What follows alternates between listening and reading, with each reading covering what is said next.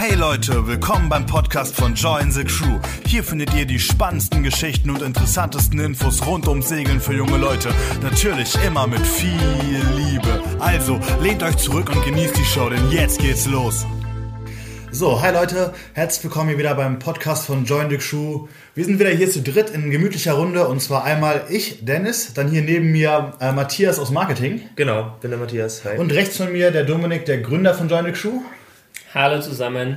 Und der Dennis, wofür ist der zuständig? Ich bin hier zum Labern zuständig. Okay. Nee, ich bin auch im Marketing und bin sozusagen direkter Kollege von Matthias und zusammen machen wir all das, was gemacht werden muss, damit ihr wisst, was Join the Crew überhaupt tut.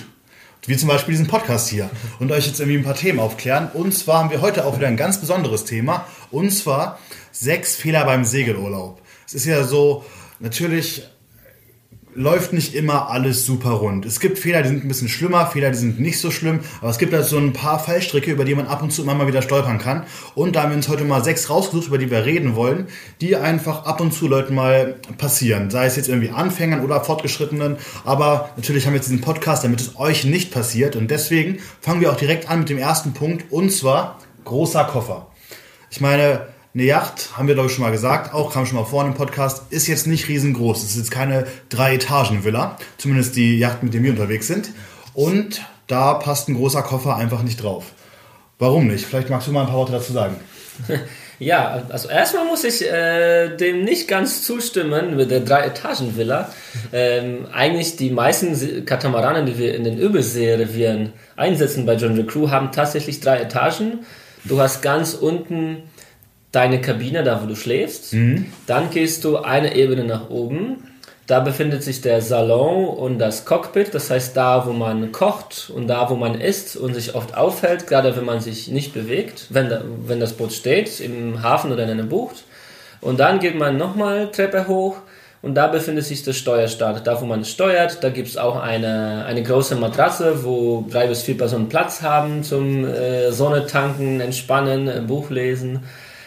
Insofern, ja, es ist vielleicht keine Villa, aber durchaus drei Etagen zum Urlaub genießen gibt es dabei. Tatsächlich hast du recht, es war dann vielleicht ein bisschen mit ausgedrückt, aber ich meine, es ist halt einfach nicht so riesengroß, sondern muss man ein bisschen auf den Platz achten. Ja, das stimmt. Das meine ich eigentlich damit. Ja, auf jeden Fall.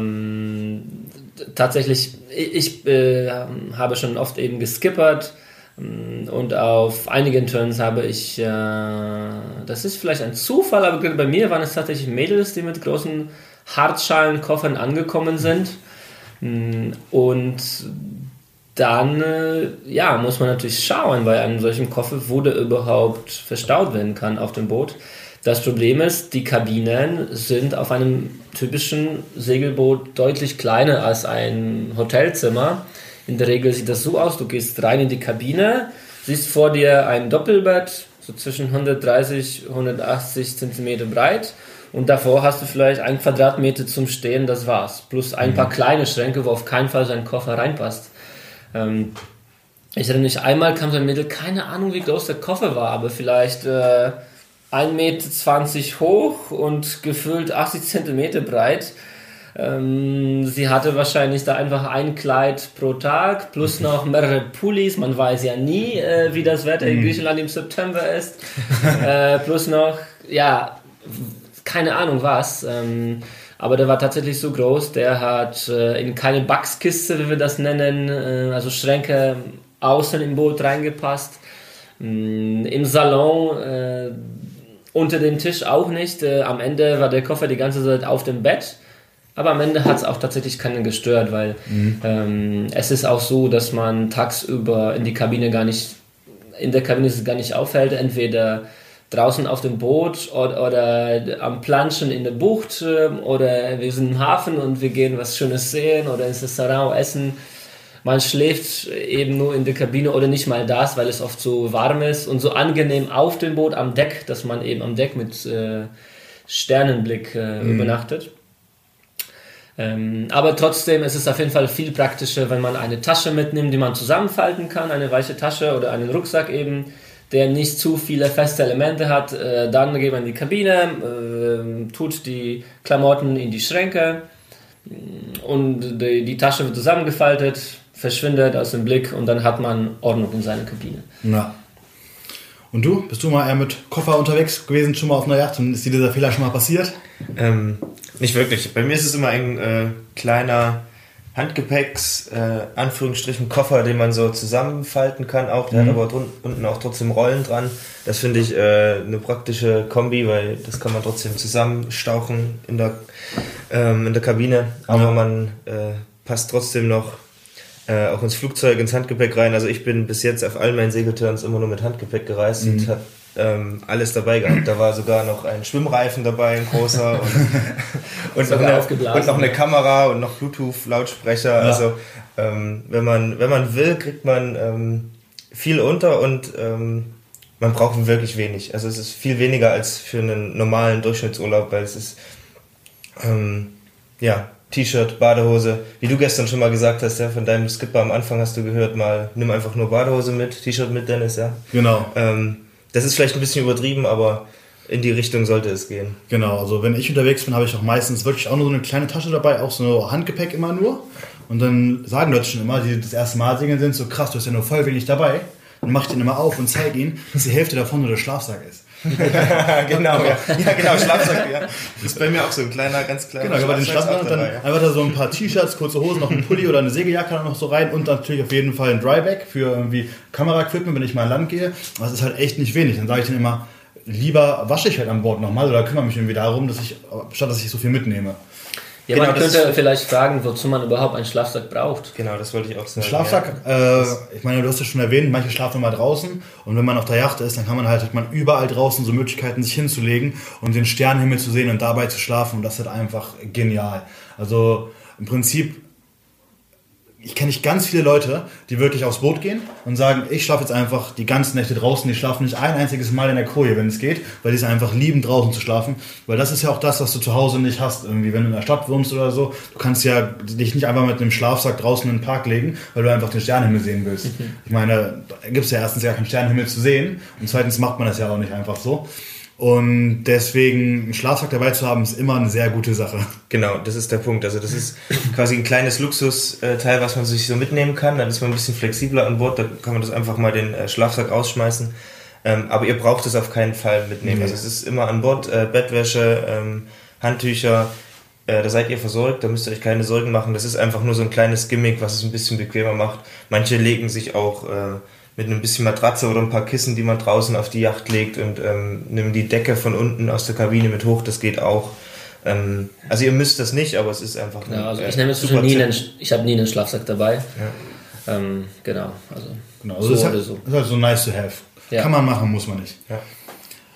Ja, ich denke, was auf jeden Fall wichtig ist, man braucht...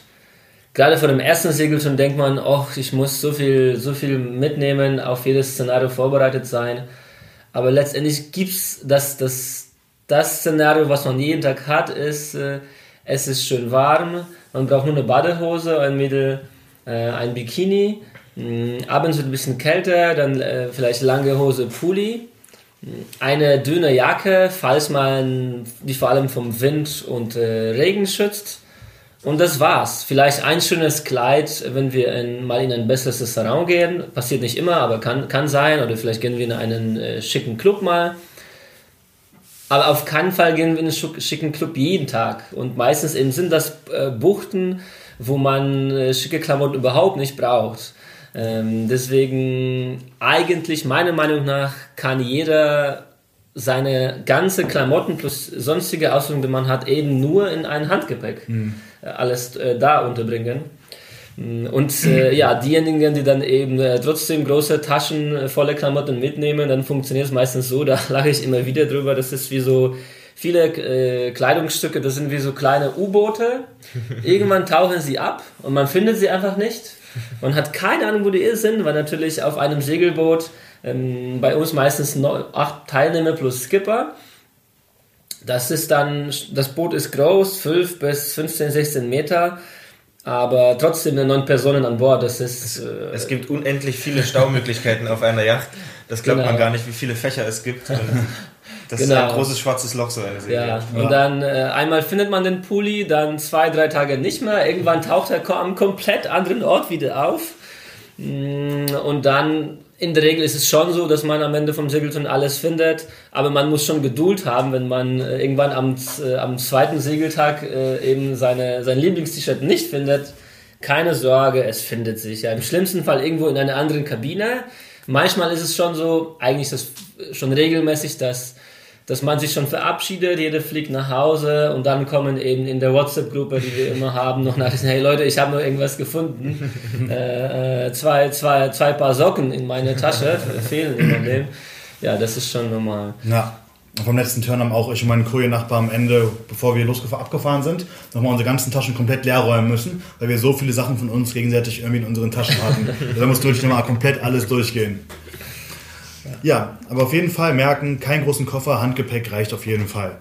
Dann würde ich sagen, gehen wir auch zum nächsten Thema, und zwar Essen einräumen. Auch auf jeden Fall eine Sache, wo man auch viele Fehler machen kann.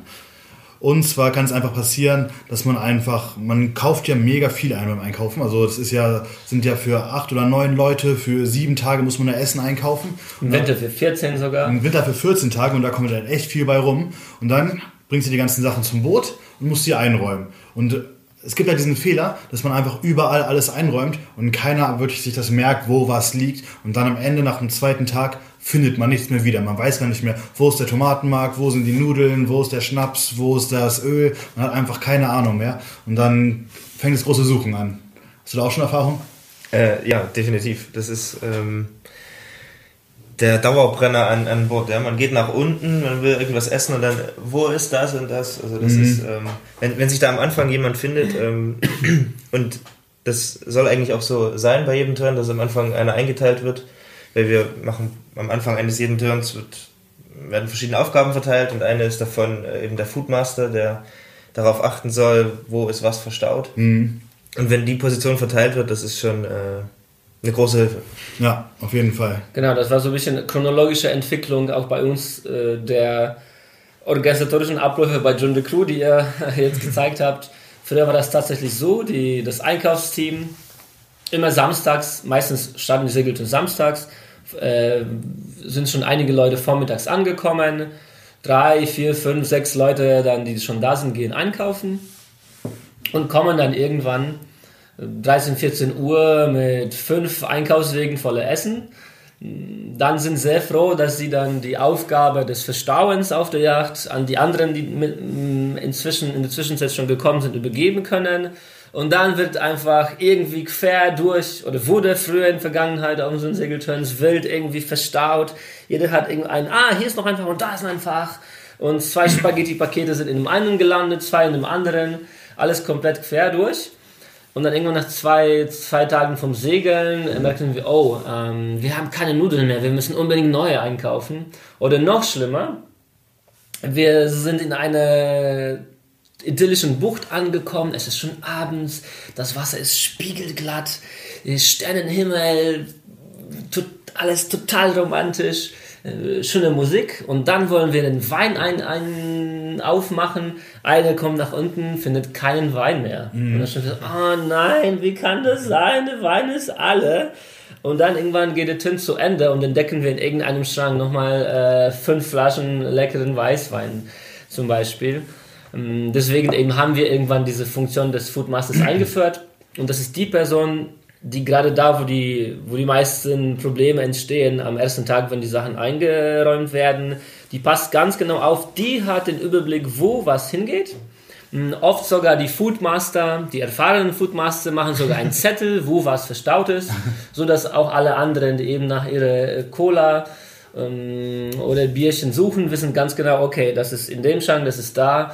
Und das Wichtigste dabei ist, dass man eben die Sachen, die zum Beispiel verkocht werden müssen, dass auf jeden Fall alles rechtzeitig verkocht wird, nichts gammelt ganz unten im Kühlschrank, und man weiß ganz genau im nächsten Hafen, was man nachzukaufen hat.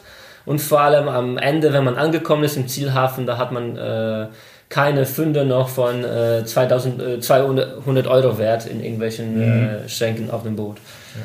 Was aber auch sehr, sehr wichtig ist und was auch von viel Crewliebe spricht, ist, wenn man die Biere, oder wenn man sich ein Bier aus dem Kühlschrank nimmt, dass man das unbedingt wieder, ein warmes Bier, was irgendwo anders versteckt ist auf der Yacht, noch wieder in den Kühlschrank tut. Das ist einfach, das ist so schade, wenn man an den Kühlschrank geht und das Bier ist alle. Ja, oder da nochmal das Große, genau wie im Kleinen, mit diesem falsch einräumen. Wenn man einfach den Kühlschrank falsch einräumt und man sozusagen Sachen, an die man oft dran muss, ganz unten hinlegt und man sich denkt, hier packe ich mal alles ganz unten hin, zum Beispiel Getränke, und dann oben drauf die ganzen Sachen fürs Frühstück, dass man nur einmal am Tag braucht. Und dann ist man da, muss da sozusagen die ganze Zeit immer alles wieder umräumen, bis man dann irgendwann auf die Idee kommt, nach ein, zwei Tagen, wenn es einen irgendwie nervt, dass man aber den ganzen Kühlschrank komplett neu irgendwie sortieren muss, weil man ja nicht irgendwie die ganze Zeit nach ganz unten greifen will.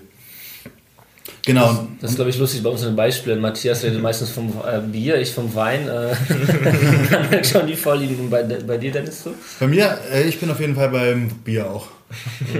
Bin auf jeden Fall auch ein Biertrinker. Aber lokales Bier. Lokales Bier, auf jeden Fall. Ganz also wichtig. Ich gehe nicht ins Ausland, um da dann deutsches Bier zu trinken, dann muss ich schon mal lokalen Sachen ausprobieren. Wir sind ja schon sehr flexibel, was unsere interkulturellen Kompetenzen angeht. Was ich mal ganz kurz sagen wollte, für Leute, die noch nie auf einem Boot waren, die das vielleicht gar nicht so nachvollziehen können, warum man Sachen so schnell verliert, auf einem Boot kann man halt überall Sachen einräumen. Und es gibt ganz viele Schränke, du kannst Bodenplatten rauslegen, dann kannst du was in den Boden legen, du kannst draußen was hinlegen, es gibt manchmal noch vorne, da wo der Anker drin liegt, kann man auch vielleicht noch was reinpacken. Also auf dem Boot kann man überall Sachen verstecken. Es ist halt, man hat halt überall ganz viele kleine Schubladen und deswegen ist es da halt so schwer, sich danach zurechtzufinden, wenn man es nicht weiß. Es ist halt nicht ein großer Schrank, wo man alles reinpackt. Das ist, glaube ich, ganz wichtig zu wissen.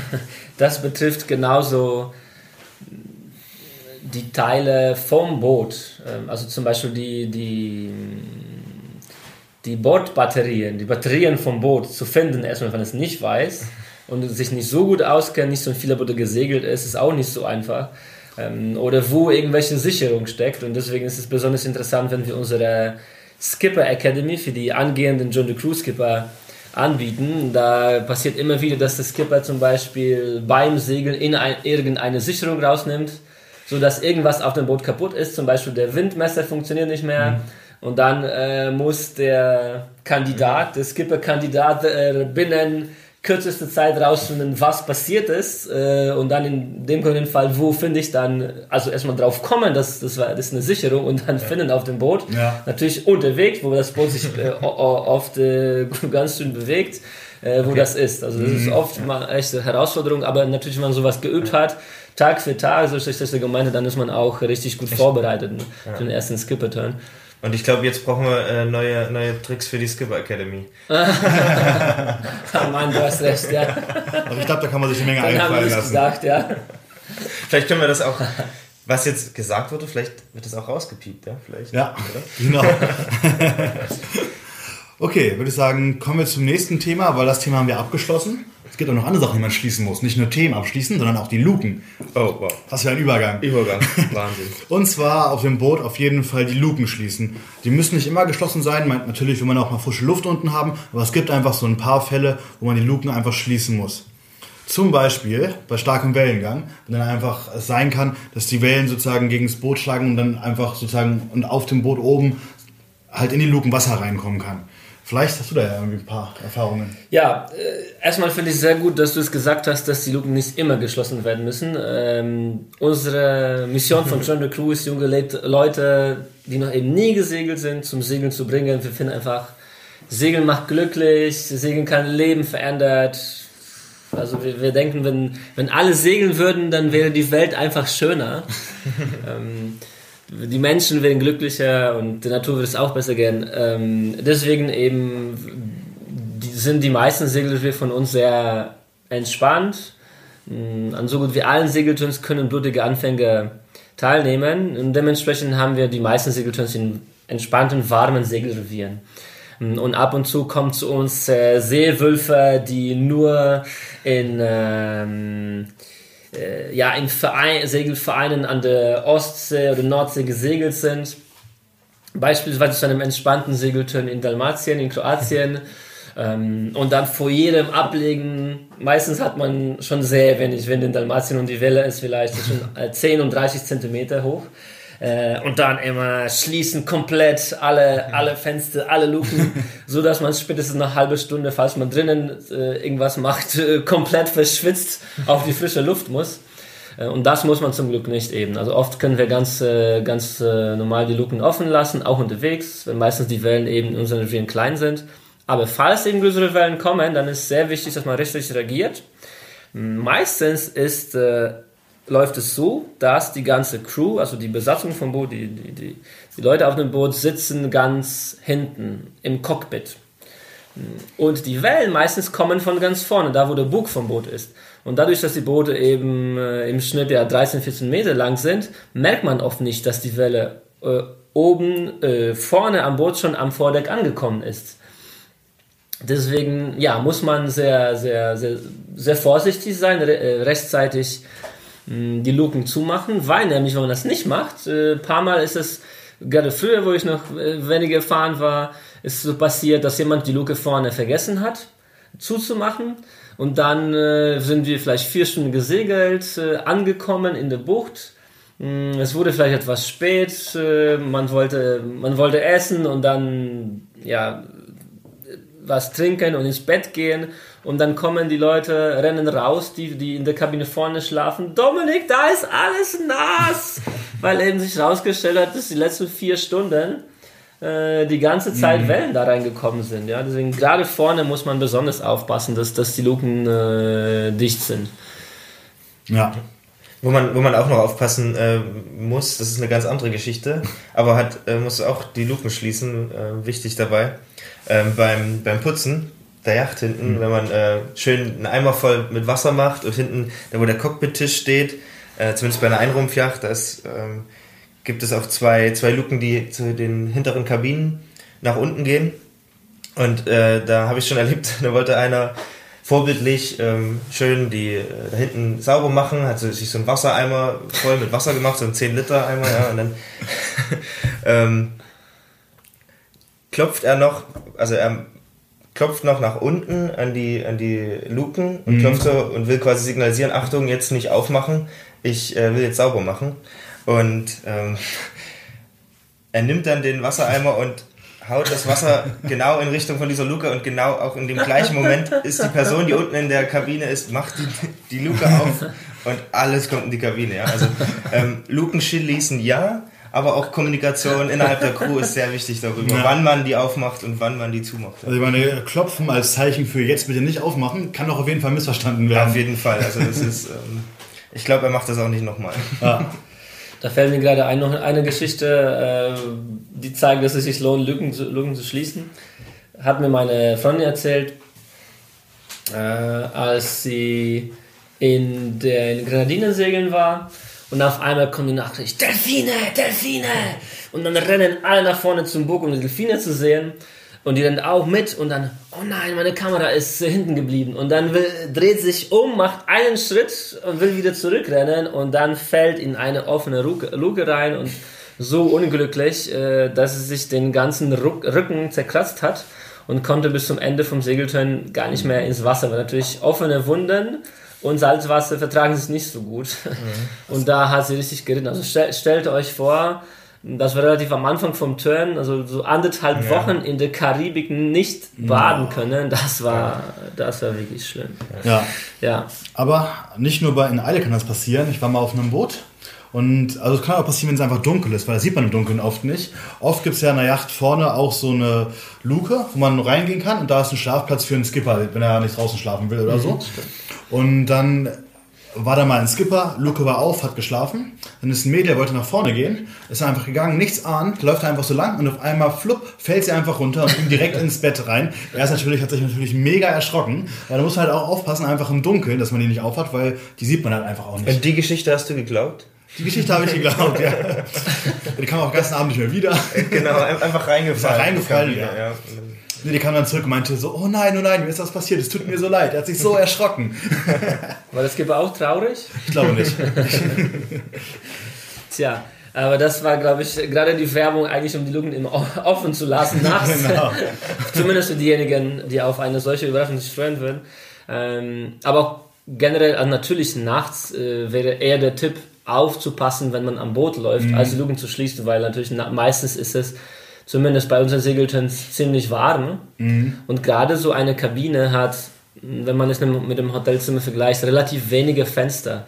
Das ist auch dadurch zustande, dass man nicht will, dass, wenn ein Fenster defekt ist, zu viel Wasser reinkommt in die Kabine. Deswegen werden eben die Fenster, die sogenannten Luken auf den Segelbooten extra aus diesem Grund klein gemacht. Mhm. Dementsprechend ist die Ventilierung auch nicht so gut. Also nachts eigentlich macht man alles, was nur geht, auf, um zumindest ein bisschen Luft in die Kabine reinzubekommen. Viele lassen auch die Tür offen. Es gibt auch kleine Ventilatoren in dem Boot, aber eben die Luken lässt man schon offen. Und da muss man eben, wenn man zum Beispiel nach vorne über das ganze Boot laufen muss, schon achten, auf jeden Fall. Ja, welche Luken offen sind. Genau. Würde ich sagen, damit kommen wir auch zum nächsten Thema. Und zwar Angst vorm Kentern bei Krängung. Ich meine, manche Leute, die noch nie auf einem Boot waren, denken, dass wenn ein Boot irgendwie, wenn man fährt, dann wird es ein bisschen schiefer, ein bisschen schiefer, ein bisschen schiefer und irgendwann fangen die Leute an, so okay, kann das Boot hier nicht auch umfallen? Kriegen dann so ein bisschen Angst, ob man nicht wieder ein bisschen sozusagen ausgleichen sollte. Aber ein Boot kann halt nicht umfallen, es geht halt einfach nicht. Ich weiß nicht, zumindest hast du gesagt, es kann auch eine Rolle machen. Das würde ich ganz gerne mal von dir hören, dass es eine Rolle machen kann. Ein Boot, aber natürlich auch noch nie passiert bei dir. Ja, also erstmal muss man, glaube ich, sagen, natürlich, wenn man Angst hat, das ist kein Fehler. Ich glaube, der Titel vom Podcast war Fehler beim Segeln. Genau, das ist natürlich kein Fehler. Jeder darf so viel Angst haben, wie er will. Aber natürlich wollen wir es nicht. Deswegen, wir wollen, dass jeder sich auf dem Segelboot sicher fühlt. Deswegen machen wir unter anderem solche Podcasts. Und das ist immer, ja, dann für den Skipper vielleicht irgendwann auch lustig, wie sich manche Situationen auf den Segeltons wiederholen. Und eins, was ich immer wieder auf die gleiche oder ähnliche Art erlebe, ist, man segelt los von dem Starthafen, irgendwann kommt der Wind und solange man kein Katamaran fährt, sobald der Wind da ist und die Segel stehen oben, dann bekommt das Boot Schräglage, das heißt, es kränkt. Mhm. Und das sorgt natürlich immer für, bei denen, die das noch nie erlebt haben, sind zum ersten Mal auf dem Wasser schon um komisches Gefühl. Ich meine, so war es vom Auto, von der Fähre, Kreuzfahrtschiff nicht gewohnt. Zumindest die meisten nicht.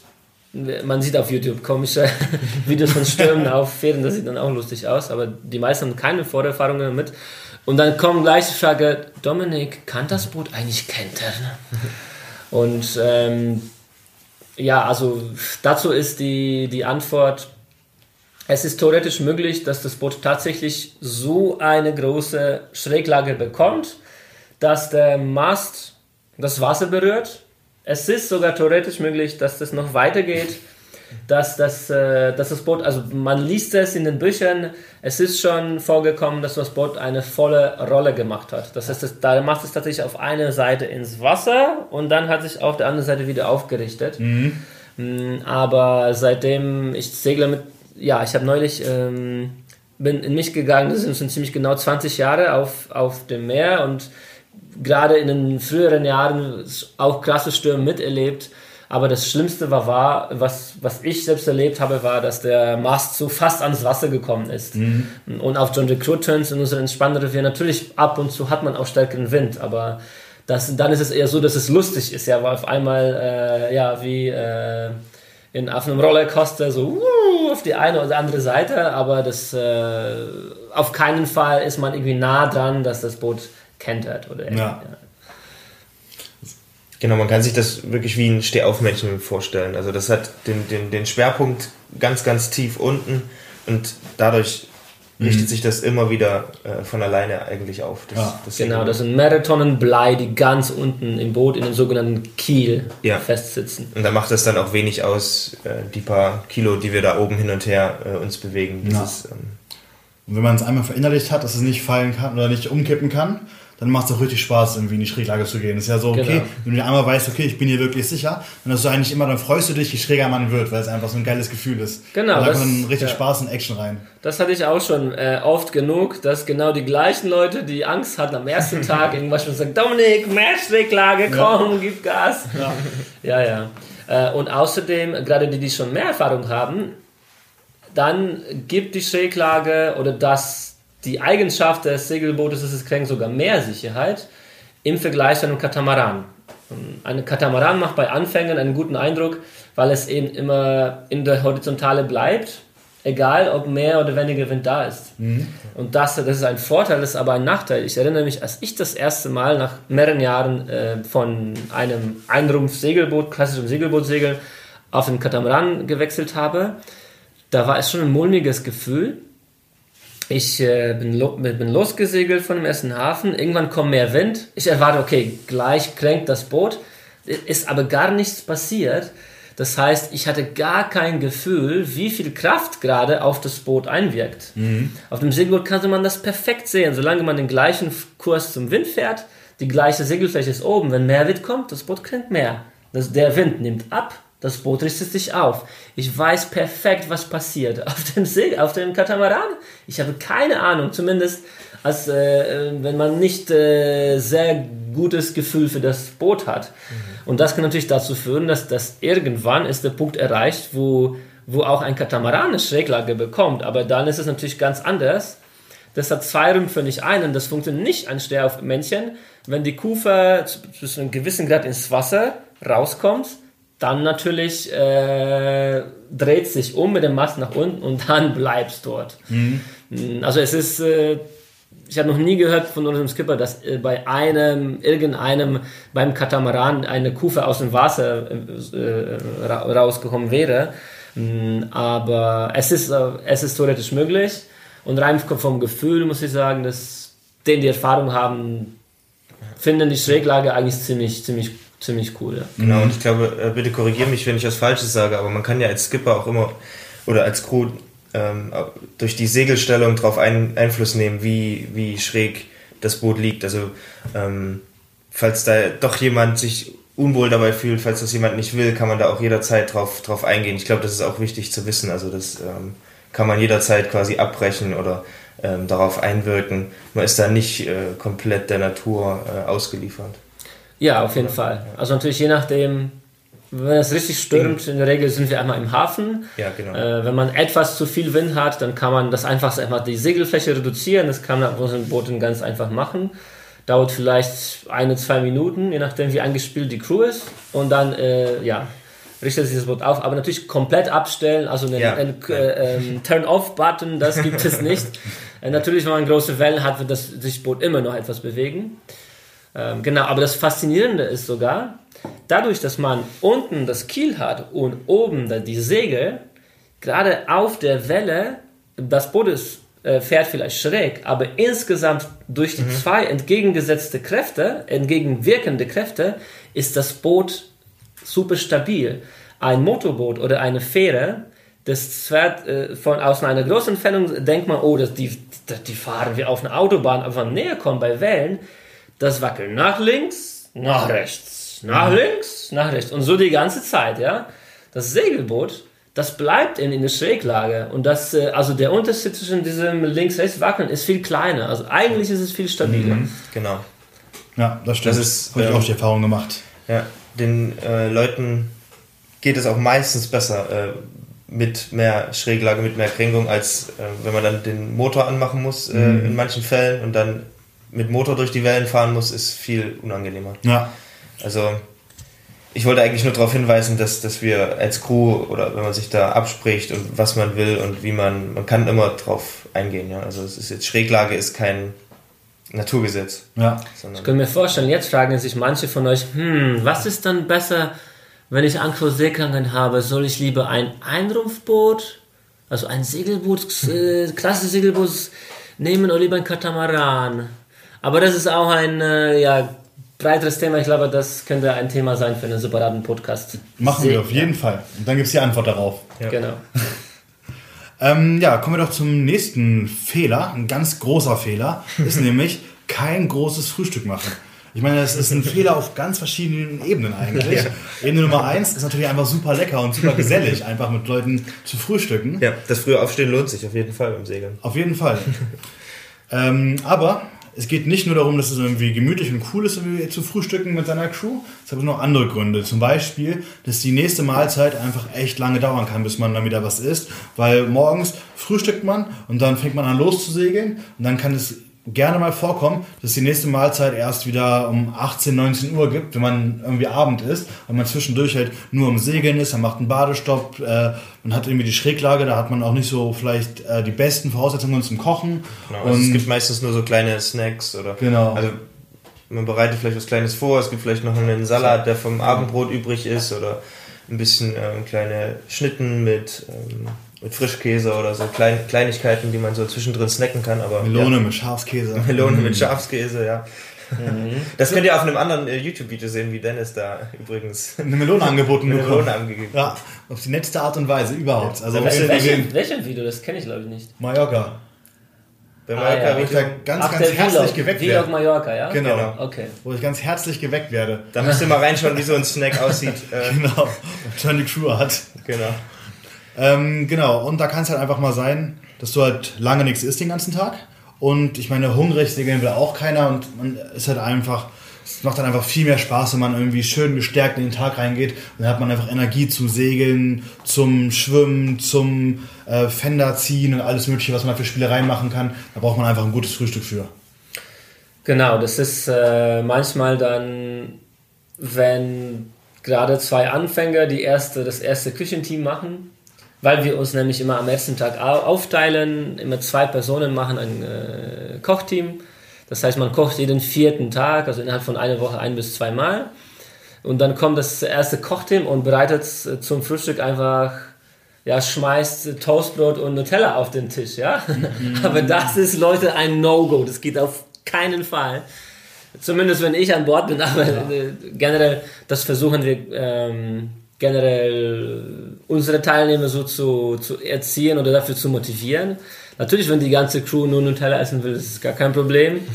Aber ja, eigentlich man macht es nicht, weil das schon viel schöner ist, wenn man es Obstsalat hat, einfach oft Rührei und alle Möglichkeiten, sich noch Brot mit verschiedenen Sachen zu belegen. Manche natürlich sind es einfach überhaupt nicht gewohnt, großes Frühstück zu essen. Nur Kaffee und Kippe. Also das ist, ja, jedem das seine. Aber es meistens lohnt es sich einfach. Aus dem Grund, wenn jemand für Seekrankheit anfällig ist, dem Körper, also das geht besser, wenn man den Bauch voll hat. Manche denken, das genau andersrum ist, oh, ich habe Angst vor Übergeben und je weniger ich drin habe, desto weniger geht raus. Das funktioniert aber zumindest bei den meisten genau umgekehrt. Wenn der Bauch voll ist, da kann sich nicht viel bewegen und insgesamt ist der Körper einfach gestärkt und dann ist die Wahrscheinlichkeit kleiner, dass es einem übel wird. Ja, also ich bin auch jemand, normalerweise zu Hause, ich frühstücke auch sehr wenig. Für mich ist Frühstück so eher so Mittel zum Zweck, wenn ich aufwache, weil ich immer so irgendwie andere Sachen mache. Aber wenn ich auf einer Yacht bin, dann wache ich immer auf und denke mir so, okay, ich muss einmal richtig viel essen. Ich brauche auf jeden Fall einen Fruchtsalat immer oder Rührei oder so. Und immer, wenn ich schon so anfange, satt zu werden, esse ich immer noch mal eine Schüssel hinterher, weil ich einfach weiß, dass es echt wichtig ist für mich für diesen Tag. Also der Tag ist einfach besser, wenn ich richtig viel gegessen habe. Am besten lieber ein bisschen zu viel als zu wenig. Ja, meistens zelebrieren wir das auch, ne? Hier, und dann kommt noch ein Käffchen. Ne? Und dann gibt es noch so schöne Wettkämpfe, dass dann jedes Kochteam das schönste Frühstück und größte Frühstück machen will. Und dann so steigert man sich auch so ein bisschen rein. Ja, es gibt echt leckere Frühstücksarten bei Join the Crew.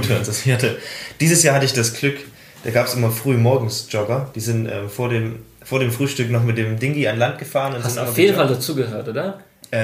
Nein. Aber ich hatte das Glück, an Bord zu sein. Und die sind bei ihrem Joggen in Frankreich dann beim Bäcker und haben frische Croissants mitgebracht. An der Côte d'Azur, ja. Ja, an der Côte d'Azur. Okay. Und das ist schon Luxus. Wenn man dann früh aufwacht, eine Runde schwimmt, Käffchen trinkt und frische Croissants an Bord. Das ist schon... Das waren echt nette Jogger. Das waren sehr nette Jogger. Grüße an die Jogger von Matthias Crew. Ja. Grüße nach Hamburg. Darf ich da direkt reingrätschen? Wenn sie natürlich an Land gehen, um Sachen zu holen, können wir gleich zum nächsten Thema gehen, und zwar Stay Local. Dass man auf jeden Fall, ein großer Fehler, den viele Leute machen, ist, irgendwie ins andere Land zu gehen, da zu segeln und sich Sachen zu holen, die sie gewohnt sind von zu Hause. Ich weiß noch, als wir mal auf Mallorca waren und dann wollte jemand keine Bockwürste haben, geht in den Supermarkt und geht wirklich los, um sich Bockwürste zu...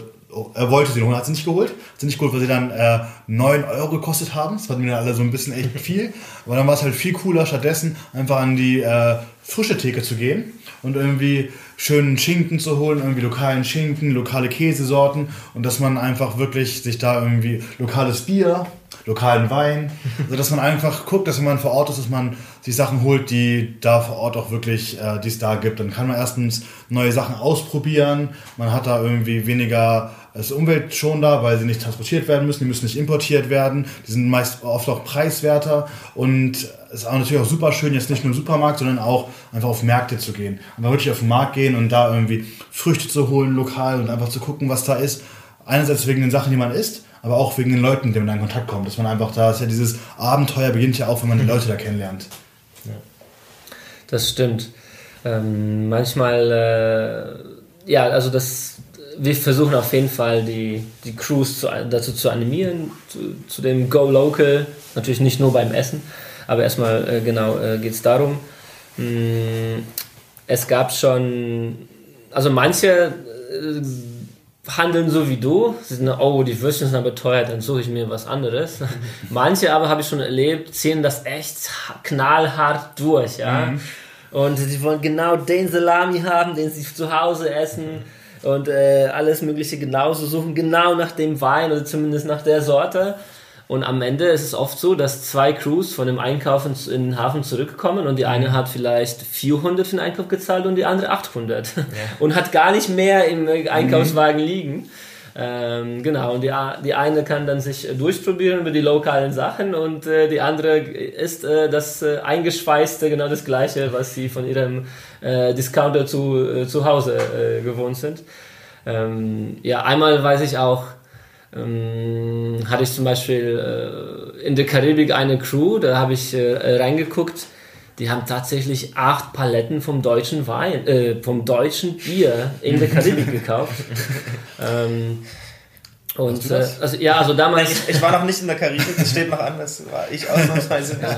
Also danach sind unsere Infobroschüren entstanden, mittlerweile weisen extra darauf hin in den Merkblättern, was ist, manche sind mehr ausgebaut, manche brauchen noch etwas mehr Infos, aber in Weisung darauf hin, was ist immer das Typische, was sich besonders lohnt einzukaufen in dem jeweiligen Revier, zu welchem Supermarkt oder lokalem Markt eben geht man am besten hin. Aber gerade in der Karibik, das ist die Geburtsstätte vom Rum, ja. Der Rum schmeckt dort am besten, hat so verschiedene Geschmacksnoten, diese Vanillenote in vielen dort, dazu noch ein Saft und man hat den besten Cocktail ever, zumindest dort schmeckt es am besten Rum Punch. Und die haben tatsächlich nur Bier und dann haben sie auch das Bier entsprechend getrunken die 2 Wochen. Also das geht natürlich gar nicht.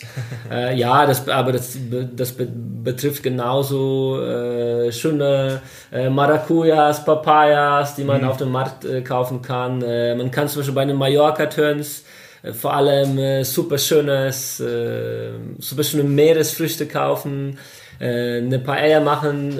Das geht viel einfacher, als man denkt. Oft kann man von den Locals frischen Fisch kaufen, viele angeln selbst, gerade in Überseerevieren ist es relativ einfach, selbst ein großes Fisch aus dem Meer auszuziehen und meistens reicht so ein Fisch, um die ganze Crew satt zu werden, manchmal sogar 2. Hat man gesehen, gerade in der Insta-Story. Ich meine, unsere Insta-Story wird oft mal von Leuten sozusagen übernommen, die unterwegs sind gerade. Da waren auch gerade Leute in der Karibik. Die hatten auch immer echt fette Fische gefangen. Also auf jeden Fall lohnt sich auch die Insta-Story immer mal abzuchecken, wenn ihr irgendwie bei Instagram seid. Ja. Will ich mal so einwerfen, weil da ist auch mal spannend, dass man mal sieht, wie es da abläuft. Genau. Und und sowas bezieht sich natürlich auch Go Local auf, nach welchen Orten wir suchen. Also normalerweise, wenn man von Bord geht, ist in einem Hafen und ist hungrig, sucht nach einem Essen, nach einem geeigneten Restaurant. Wir meiden immer Restaurants, die dann große Karten mit Fotos von Gerichten haben. Also mittlerweile haben wir schon Listen von den Restaurants, wo wir wissen, okay, das ist wirklich ein Typ, der liebt das, was er macht, der ist super freundlich zu seinen Gästen. Der lebt für sein Restaurant, der hat wirklich lokales Essen in dem Restaurant. Mittlerweile kennt man sich schon. Ich glaube, die einzige Ausnahme, die wir machen, ist oft, wo wir wissen, okay, in dem Ort gerade gibt es nichts wirklich, also kein wirklich besonderes Restaurant, was man empfehlen könnte. Oder vielleicht wissen wir, wow, aber also der Strand da, Man muss nur fünf Minuten laufen von dem Hafen, wo wir stehen, und da ist super schöner Strand. Nachts kann man dann einfach oder abends einfach eine Pizza bestellen, sich da zusammensetzen, man ist unter sich am Strand, oft machen wir dann in 5 Liter Wasserflaschen einfach, dann mixen Cocktails und machen einfach unsere private Strandparty. Oder vielleicht, wir haben eine Burgruine gesehen, oben mit super coolen Blick auf die ganze Bucht, eben ständig mit oben, und da essen wir die Pizza, weil es meistens das Einfachste ist. Einer hat eine Bluetooth-Box dabei, hören Musik und genießen einfach das Leben. Ja. Ist ja dann auch irgendwie local, ne? Ja, auf jeden Fall lokaler als diese manchen Restaurants, die es so gibt. Ja. Ja. Man muss auf jeden Fall aufpassen, weil es gibt auch Sachen, die lokale Spezialitäten sind, die man vielleicht nicht erwartet. Ich glaube, da hast du auch noch eine ganz gute Geschichte irgendwie parat. Ja? Ja. Welche denn? Die mit dem Fischerboot, den ihr eingeladen habt zum Essen, der hast du mal erzählt. Ich finde, die passt hier perfekt rein. Oh mein Gott, ja. Das ist eigentlich ein Gegenbeispiel für das Go Local. Einmal waren wir in einer, ich muss in die Richtung, in die Kamera schauen, weil ihr habt die Geschichte schon mal gehört. Einmal waren wir mit einem Boot unterwegs und in Griechenland, sind relativ spät in einer super schönen Bucht angekommen und haben gleich angefangen zu kochen. Ein paar sind noch ins Wasser gesprungen. Das Kochteam eben hat angefangen zu kochen, weil alle schon Hunger hatten.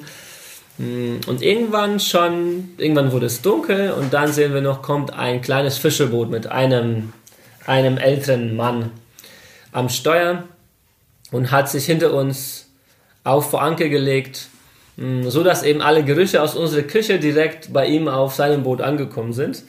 Und irgendwann habe ich mir gedacht, ach, der alte Mann, man hört so schöne, lauschige, angenehme Musik von uns, da kommen die Gerüche von dem Essen und der ist da alleine.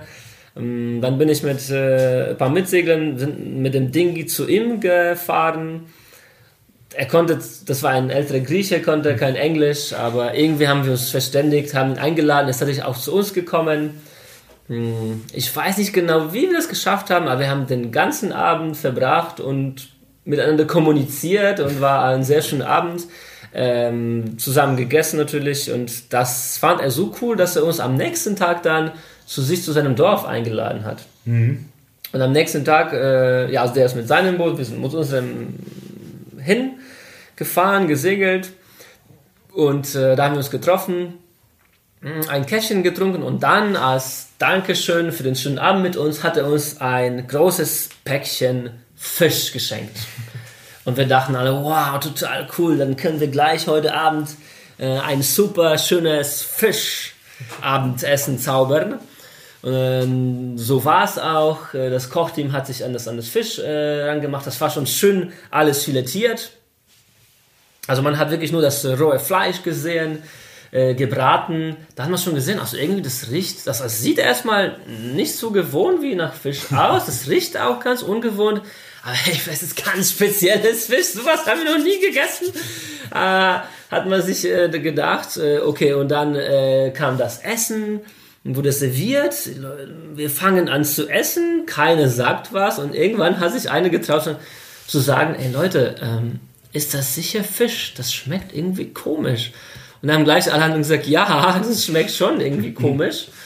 Und dann haben wir gebrainstormt, was das sein kann. Das hat eigentlich, das war kein Fisch, das war kein Hähnchen, das hat ein bisschen nach Wild geschmeckt, aber auch nicht ganz. Das war ein bisschen zäh und ganz komisches Aroma. Keiner konnte es identifizieren. Wir hatten keine Ahnung, was wir da essen. Aber das Essen ist immer länger im Mund geblieben und ging immer schwerer runter. Und dann irgendwann hat einer gemeint, ey Leute, da gab es doch total viele Esel in diesem Dorf, wo er gewohnt hat. Und dann boah, das ist wahrscheinlich Eselfleisch, was er uns geschenkt hat. Wir wissen bis heute nicht, was es genau war, aber das war mit höchster Wahrscheinlichkeit eben Eselfleisch. Und man isst Kuhfleisch, also warum nicht Eselfleisch oder sonstiges, aber zumindest viele essen sowas, aber trotzdem hat es uns überhaupt nicht geschmeckt. Und irgendwie auf jeden Fall eine Überraschung, das von einem Fischer zu kriegen. Ja, stimmt. Also keine Ahnung, wie er drauf kam. Ja, alle waren sehr überrascht, aber auch hungrig an dem Abend, weil ja, irgendwie hat es auch nicht so gut geschmeckt. Ja. Ja, also muss man auf jeden Fall auch aufpassen. Ich meine, war natürlich auch jetzt ein gutes Abenteuer, auch eine schöne Geschichte, aber man muss halt immer so ein bisschen auch gucken. Andere Länder, andere Sitten. Manchmal bekommt man vielleicht auch Sachen, die man zumindest nicht erwartet. Die ja nicht per se schlecht sein müssen, aber es gibt wahrscheinlich auch Überraschungen einfach viel, wenn man viel unterwegs ist. Ja, und sich darauf einlässt. Ja, ja, durchaus. Also man muss sich schon der Augen offen haben. Auch ein Fehler, den ich nicht mehr begehen würde, und alle Skipper mittlerweile sind von uns auch informiert. Vor Jahren war ich auf Kuba segeln. Wir wussten, dass es da wenig Fleisch und wenig Essen. Also es ist schwierig, so einen großen Türeneinkauf zu machen, wo man sich mit allen möglichen Lebensmitteln deckt, wie das sonst es gewohnt sind. Deswegen haben wir eine Angel, eine richtig gute Angel gemietet für die 2 Wochen von der Charterfirma. Und dort konnte man perfekt angeln. Das war der Wahnsinn. Also wir haben auf der Seekarte gesehen, okay, da gibt es eine Riffkante, der Haken ins Wasser. Und wir haben insgesamt innerhalb der 2 Wochen nie länger als 10, 15 Minuten auf das erste Fisch gewartet. Das war unfassbar. Allerdings, bis auf einmal, das waren alles nur Barracudas, was wir rausgezogen haben. Und oft richtig fette Viecher, so über 10 Kilo geschätzt. Haben wir natürlich alle aufgegessen. Irgendwann waren wir schon müde von Barracudas, haben wir immer mit verschiedenen Rezepten rumprobiert, war alles trotzdem sehr, sehr lecker. Und natürlich danach haben wir gelesen, dass eben große Barracudas durchaus Ciguaterra in sich tragen, was für Menschen auch gefährlich sein kann. Also danach wurde keiner krank, also alles war gut, aber seit der Zeit gibt es auf jeden Fall, Barracuda ist nur eine der Sorten, gibt es mehrere, wo man darauf achten soll, und auf jeden Fall jetzt achten wir auf sowas. Ja. Auf jeden Fall auch sehr guter Tipp, dass man da auch sich nicht nur auf alles einlässt, sondern auch so ein bisschen informiert, was vielleicht nicht so gut sein kann. Genau. Guckt nochmal nach, was ihr da aus dem Wasser zieht. Ja, oder fragt unseren Skipper. Ja. Genau, das war's jetzt hier. Würde ich sagen, machen wir auch Schluss. Schon wieder fast eine Stunde haben wir hier euch was erzählt über die 6 Fehler beim Segeln. Uns würde auf jeden Fall auch interessieren, ob ihr irgendwie eigene Erfahrungen gemacht habt oder ob ihr noch Fragen habt zu diesen Sachen oder vielleicht auch einfach ganz neue Themen. Auch sehr cool wäre, falls ihr vielleicht auch Storys habt, die ihr erzählen wollt. Ich unterhalte mich auch gerne mit euch. Also in diesem Podcast, den können wir auf jeden Fall gerne zusammengestalten. Das ist einfach ein Community-Podcast ist mit euren Themen, euren Gesichtern, euren Geschichten. Also wir können es hier gerne alle zusammen machen. Würde mich auf jeden Fall sehr freuen. Wenn dem so ist, schreibt auf jeden Fall in die Kommentare, meldet euch irgendwie bei mir oder schreibt mir eine E-Mail an dennis@join-the-crew.com. Ich lese mir alles durch und bin sehr gespannt, was ihr zu sagen habt, dass wir da irgendwie uns einfach mal ein bisschen austauschen über die Themen und all möglichen Kram. So, ich würde sagen, das war's, wir machen hier Schluss. Ey, der Minos hat die so süß positioniert. Vielleicht kann ich den nochmal zeigen. Kannst du nochmal den Minos zeigen? Ja, zumindest für diejenigen von euch, die nicht nur zuhören, sondern auch zugucken. Welche Kamera soll ich nehmen am besten? Mach die da oben am besten. Ja. Okay. Damit ihr seht, wer hier Regie macht. Genau. Hinter der Kamera. So, Minos, unser Bürohund, der immer hier liegt, könnte man denken, aber eigentlich guckt er ganz genau zu, was hier im Büro passiert, damit hier keine Faul einfach Facebook oder YouTube guckt, ah ja, der hat sich schon positioniert. Er weiß ganz genau, was er machen muss. Blauen, der weiß Bescheid. Ja, also ohne Minos würde das bestimmt nicht so rund laufen. Aber Minos, jetzt leider Schluss. Wir müssen hier weitermachen. Deine Eier musst jetzt auch nicht hier ins Objektiv zeigen, ja. So. Dann machen wir Schluss, oder? Ja, dann machen wir Schluss, würde ich sagen. Okay, alles klar. Ja gut, die Kamera brauchen wir eher nicht mehr dann, ne? Genau. Dann kommen wir mal her, dass wir uns alle gemeinsam verabschieden können nach dieser tollen Gesprächsrunde hier. Also, ciao, bis zum nächsten Mal. Ciao Leute, ciao, tschüssi. Ciao. Auf jeden Fall wieder einschalten, wenn es wieder heißt Podcast von Join the Crew. Ich freue mich. Ciao. Und wenn jemand die Eier von Minos vermisst, dann vielleicht sollen wir einfach bei jeder Folge einmal kurz den Minos zeigen. Oder Minos bekommt einen eigentlichen wöchentlichen Podcast, wo die Kamera einfach so hingestellt wird und dann kann er eine Stunde lang Minos beobachten wie so eine Lavalampe. Ja, auch so auf Dauerschleife, diese 10-Stunden-Videos bei YouTube so. 10 Minos, Stunden Minos. Ja. Und das Schönste, der wechselt immer wieder die Position. Definitiv, ne? Und im Hintergrund läuft Kokomo von Beach Boys.